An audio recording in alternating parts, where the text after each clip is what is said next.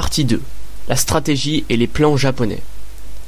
L'objectif de l'attaque était d'anéantir la flotte américaine stationnée à Pearl Harbor afin de conquérir sans difficulté l'Asie du Sud-Est et les îles de l'océan Pacifique.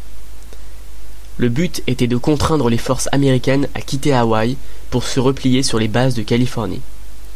Il fallait par ailleurs réduire en cendres les docks, les ateliers de réparation et les champs de réservoirs contenant les approvisionnements en mazout pour la flotte du Pacifique, sans oublier les aérodromes de Wheeler Field et Dick Lamfield. Le Japon voulait aussi effacer l'humiliation des sanctions économiques prises par Washington. Les préparatifs de l'attaque furent confiés au commandant en chef de la flotte, Isoroku Yamamoto. Partie deux point un. Les préparatifs de l'opération.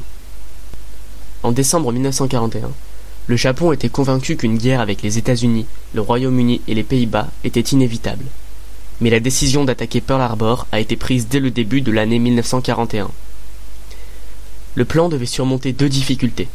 Premièrement, l'isolement relatif d'Hawaï rendait impossible le recours aux navires de guerre classiques. Deuxièmement, les eaux peu profondes de la rade de Pearl Harbor empêchaient l'utilisation de torpilles conventionnelles qui auraient explosé sur le fond marin avant d'atteindre leur cible. La stratégie japonaise s'inspirait de deux batailles. La première était celle de Port Arthur, huit neuf février mille neuf cent quatre, au cours de laquelle l'amiral Eiyashiro Togo mena une attaque surprise sur la flotte russe.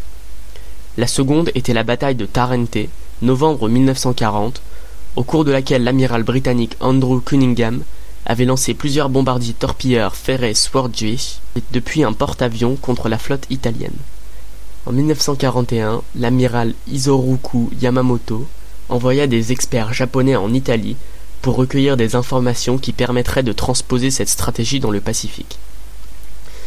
La délégation revint avec des renseignements sur les torpilles que les ingénieurs de Cunningham avaient imaginées. Les plans japonais ont sans doute été aussi influencés par ceux de l'amiral américain Harry Yarnell, qui anticipait une invasion d'Hawaï. Au cours d'un exercice militaire du sept février mille neuf cent trente-deux, ce dernier avait mis en évidence la vulnérabilité d'Oahu en cas d'attaque aérienne par Nord-Ouest. La simulation avait montré que des avions ennemis pourraient infliger de sérieux dommages et que la flotte ennemie, restée à l'écart des côtes, serait indétectable pendant vingt-quatre heures. À l'académie navale de Tokyo, les jeunes officiers savaient qu'au cas où le gros de la flotte de l'ennemi serait stationné à Pearl Harbor, l'idée devrait être d'ouvrir les hostilités par une attaque aérienne surprise.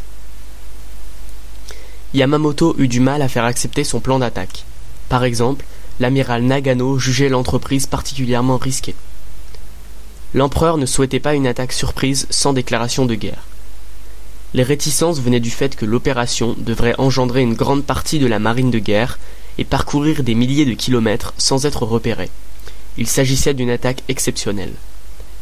Yamamoto menaça de démissionner pour que son plan soit finalement adopté en octobre mille neuf cent quarante et un. Cela laissa donc peu de temps à Minoru Genda pour préparer l'expédition, essayer les nouvelles torpilles et entraîner les hommes pour la mission.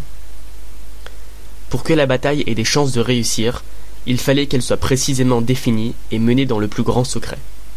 Les ingénieurs militaires japonais créèrent des torpilles spéciales, type quatre-vingt-onze, munies d'ailerons pour les stabiliser. Ils produisirent également des bombes capables de percer la coque des navires.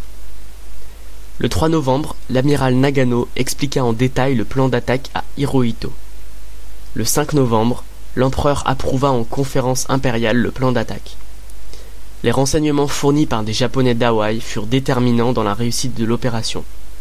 Il fallait attaquer un dimanche, car la flotte américaine n'était pas en manœuvre le week-end et de nombreux équipages n'étaient pas complets. Il n'y avait aucune patrouille ce jour-là. Les espions japonais fournirent également des informations sur la situation de la flotte américaine. Partie deux point deux. Le départ de la flotte japonaise. Le quatorze novembre mille neuf cent quarante et un, la flotte combinée se concentra dans la baie d'Itokapu, au sud des îles Kuril.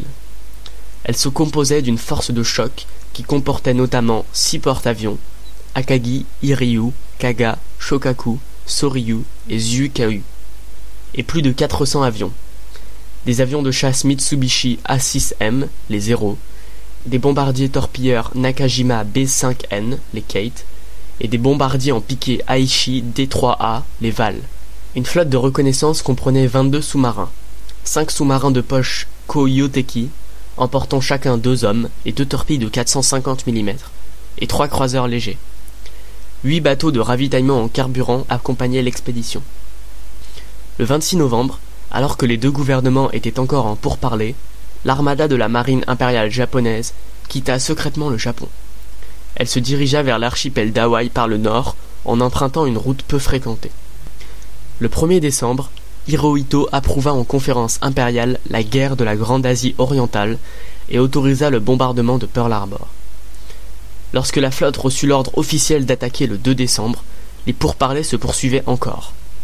Le six décembre, la flotte qui se trouvait à deux cent mille marins, trois cent soixante-dix kilomètres, au nord de Pearl Harbor, reçut le signal d'attaque, grimpé sur le mont Niitaka. Partie deux trois. Rupture des négociations et déclaration de guerre. Les négociations entre le Japon et les États-Unis, reprises en novembre mille neuf cent quarante et un, se trouvaient bloquées à la veille de l'attaque. Les Japonais exigeaient l'arrêt du soutien américain aux Chinois. Le secrétaire d'État, Cordell Hull, réclamait quant à lui le retrait des troupes nippones de Chine. Le six décembre mille neuf cent quarante et un, Roosevelt transmit un télégramme à l'empereur Hirohito afin de reprendre les négociations qui avaient lieu à Washington. Le même jour, le ministère des Affaires étrangères japonais envoya à ses négociateurs et à l'ambassadeur Kishisaburo Nomura, en place à Washington, un document codé en quatorze points. Ils avaient pour consigne de le remettre au secrétaire d'État américain le lendemain à treize heures, soit à sept heures trente heure d'Hawaï. Mais le message ne fut pas remis à l'heure prévue en raison du retard dans le décryptage. Les services américains de renseignement réussirent à décoder le message bien avant l'ambassade japonaise. Seul le dernier point du mémorandum, c'est-à-dire la déclaration de guerre, n'avait pas été déchiffré par les Américains. Le sept décembre à onze heures cinquante-huit heure de Washington, six heures vingt-huit à Hawaï, le général George Marshall lut le message. Inquiet par sa teneur, Marshall fut persuadé qu'une attaque se préparait.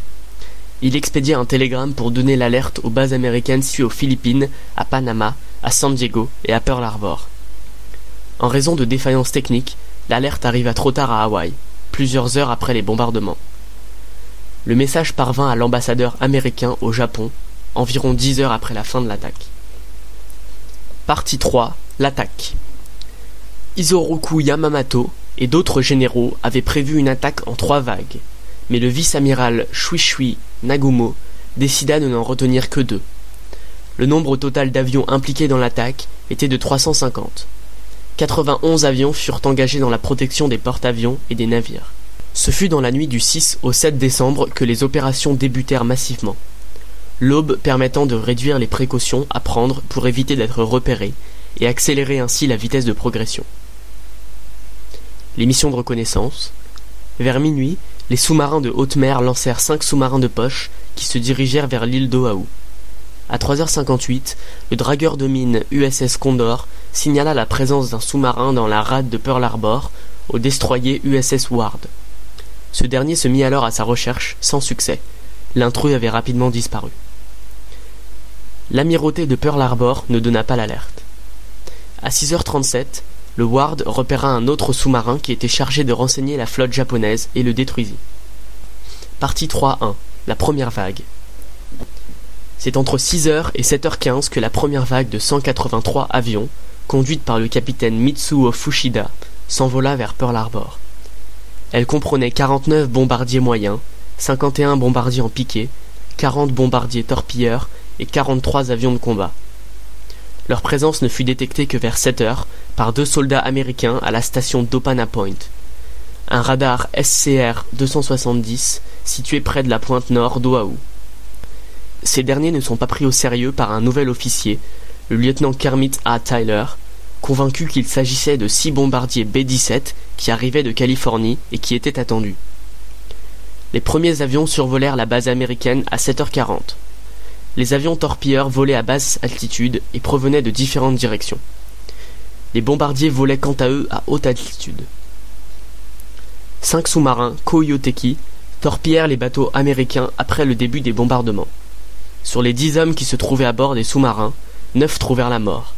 Le seul survivant, Kazuo Sakamaki, fut capturé et devint le premier prisonnier de guerre japonais fait par les Américains au cours de la Seconde Guerre mondiale. Une étude de l'Institut naval américain, conduite en mille neuf cent quatre-vingt-dix-neuf, indique qu'une torpille toucha l'U S S West Virginia, qui devint la première cible de l'attaque japonaise. Vers sept heures trente, le premier avion japonais fit une reconnaissance dans les alentours et donna le signal « Pearl Harbor dort ». À sept heures cinquante-trois, les premières bombes nippones furent larguées et les avions se mirent en formation d'attaque. Le contre-amiral Patrick Bellinger donna l'alerte. Cette première attaque était divisée en six unités, dont une dirigée sur le poste militaire de Wheeler Field. Les Japonais exploitèrent les premiers moments de surprise pour bombarder les navires les plus importants, surtout à l'est de la rade. Chacune des attaques aériennes commençait par des bombardiers et finissait par les unités de combat afin de contrer les poursuites éventuelles. La première attaque engagea le flanc droit de l'ennemi. Partie trois deux. La deuxième vague. La deuxième phase de l'attaque, cent soixante-sept appareils, visa le flanc gauche et utilisa davantage de, de bombardiers en vol horizontal. Elle comprenait cinquante-quatre bombardiers moyens, soixante-dix-huit bombardiers en piqué et trente-cinq chasseurs. Elle fut menée par le lieutenant-commandant Shigekazu Shimazaki. Elle était divisée en quatre unités, dont l'une fut lancée sur la base de Kaneohe, à l'est de Pearl Harbor. Les différentes formations arrivèrent presque en même temps sur le site depuis plusieurs directions. Au cours de la deuxième vague, un sous-marin de poche venu en surface fut pris pour cible par le Curtis et coulé par le destroyer U S S Monaghan. La seconde vague s'acheva à neuf heures quarante-cinq. Après l'attaque, des avions survolèrent le site afin d'étudier les dommages et de faire un rapport. Partie trois trois. La défense américaine. Les hommes qui se trouvaient à bord des navires américains furent réveillés par les explosions. Le fameux message « Air Raid Pearl Harbor, this is not a duel » « Attaque aérienne sur Pearl Harbor, ce n'est pas un exercice » fut prononcé par le commandant Logan Ramsey à sept heures cinquante-huit, cinq minutes après les premières bombes. L'amiral Husband Kimmel alerta Washington D C quelque temps après. En dépit du manque de préparation et des scènes de panique, plusieurs militaires se sont illustrés durant la bataille. L'amiral Isaac C. Kidd et le capitaine Franklin von Valkenburg se ruèrent sur le pont de l'U S S Arizona afin d'organiser la défense et furent tués par l'explosion d'un dépôt d'armes tout proche. Les deux hommes furent honorés de manière posthume par la médaille d'honneur. L'enseigne Joe Taussig mit l'U S S Nevada en route pendant l'attaque. L'un des destroyers, l'U S S Aylwin, fit de même avec seulement quatre officiers à son bord, le reste de l'équipage étant, étant composé d'enseignes qui avaient peu d'expérience en mer. Le capitaine Mervyn Bennion, commandant l'U S S West Virginia, dirigea ses troupes jusqu'à ce qu'il fût tué par des fragments de bombes. Les premières victimes de l'attaque aérienne se trouvaient sur le sous-marin U S S Tautog, qui abattit également le premier japonais. L'afro-américain Doris Miller, qui servait comme cuisinier sur l'U S S West Virginia, prit le contrôle d'une mitrailleuse de lutte antiaérienne et s'en servit pour tirer sur des avions japonais. Il en toucha au moins un alors que son navire était bombardé dans le même temps. Il reçut la croix de la marine, Navy Cross, après la bataille. quatorze marins et officiers furent par ailleurs récompensés par la médaille d'honneur. Une distinction militaire spéciale, la Pearl Harbor Commemorative Medal, fut par la suite décernée à tous les vétérans de l'attaque. Dans le ciel, la seule opposition importante vint d'une poignée de Curtiss H soixante-quinze et de Curtiss P quarante Warhawk qui firent vingt-cinq sorties et par les défenses antiaériennes. Des avions décollèrent pour tenter de repérer la flotte japonaise, en vain. Partie trois quatre. Une troisième vague apportée. Certains officiers pressèrent l'amiral Nagumo de lancer une troisième attaque afin d'anéantir les dépôts de carburant et les infrastructures de Pearl Harbor. Certains historiens ont suggéré que la destruction des réserves de carburant et des équipements de réparation aurait fortement handicapé la flotte du Pacifique, bien plus que la perte des navires de ligne. Cependant, Nagumo décida de renoncer à une troisième attaque pour plusieurs raisons. En premier lieu, les succès des défenses anti-aériennes furent plus nombreux au cours de la seconde vague et occasionnèrent les deux tiers des dommages nippons. L'effet de surprise avait disparu et une troisième vague risquait d'accroître les pertes japonaises. Ensuite, la préparation d'une troisième attaque aurait pris beaucoup trop de temps, laissant aux Américains la possibilité d'attaquer les forces de Nagano, situées à moins de quatre cents kilomètres au nord d'Oahu. L'armada pouvait rapidement être localisée et prise en chasse par les sous-marins ennemis. En outre, les Japonais ignoraient toujours la position des porte-avions américains et avaient atteint la limite de leur capacité logistique. Rester plus longtemps augmentait le danger de manquer de carburant.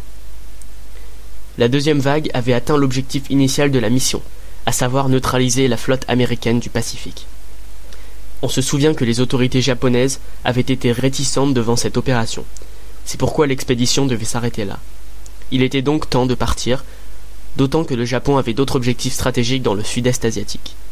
La seconde partie de cet article est disponible sous le nom « Attaque sur Pearl Harbor deux point O G G ». Cet enregistrement et tout le texte de l'article sont soumis à la licence de documentation libre G N U, disponible à l'adresse h t t p deux points slash slash w w w point g n u point org slash copyleft slash f d l point h t m l.